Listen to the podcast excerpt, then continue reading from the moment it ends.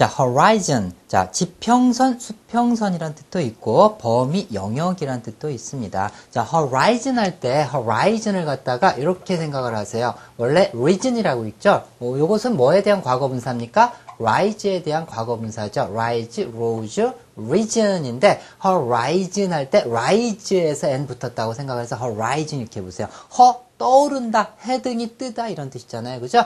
근데 어디 위로? 저기 저 바다 끝, 요- 저 수평선 위로 해가 이렇게 막 떠오르는 거예요. horizon 수평선 위로 떠오르는구나. 그리고 요 수평선을 갖다가 넘으면 어떤 다른 영역, 범위가 있겠죠. 그죠? 수평선이 보이는 한 부분이라고 생각을 하세요. 범위, 영역까지 암기를 하세요. 그래서 수평선, 지평선, 범위, 영역, horizon. 같이 해볼까요? horizon. 다시 한번 horizon 했구나, 떴구나, region인데 원래 horizon 떴다, 떠올랐구나. 어디 위로? 수평선 생각하세요. horizon.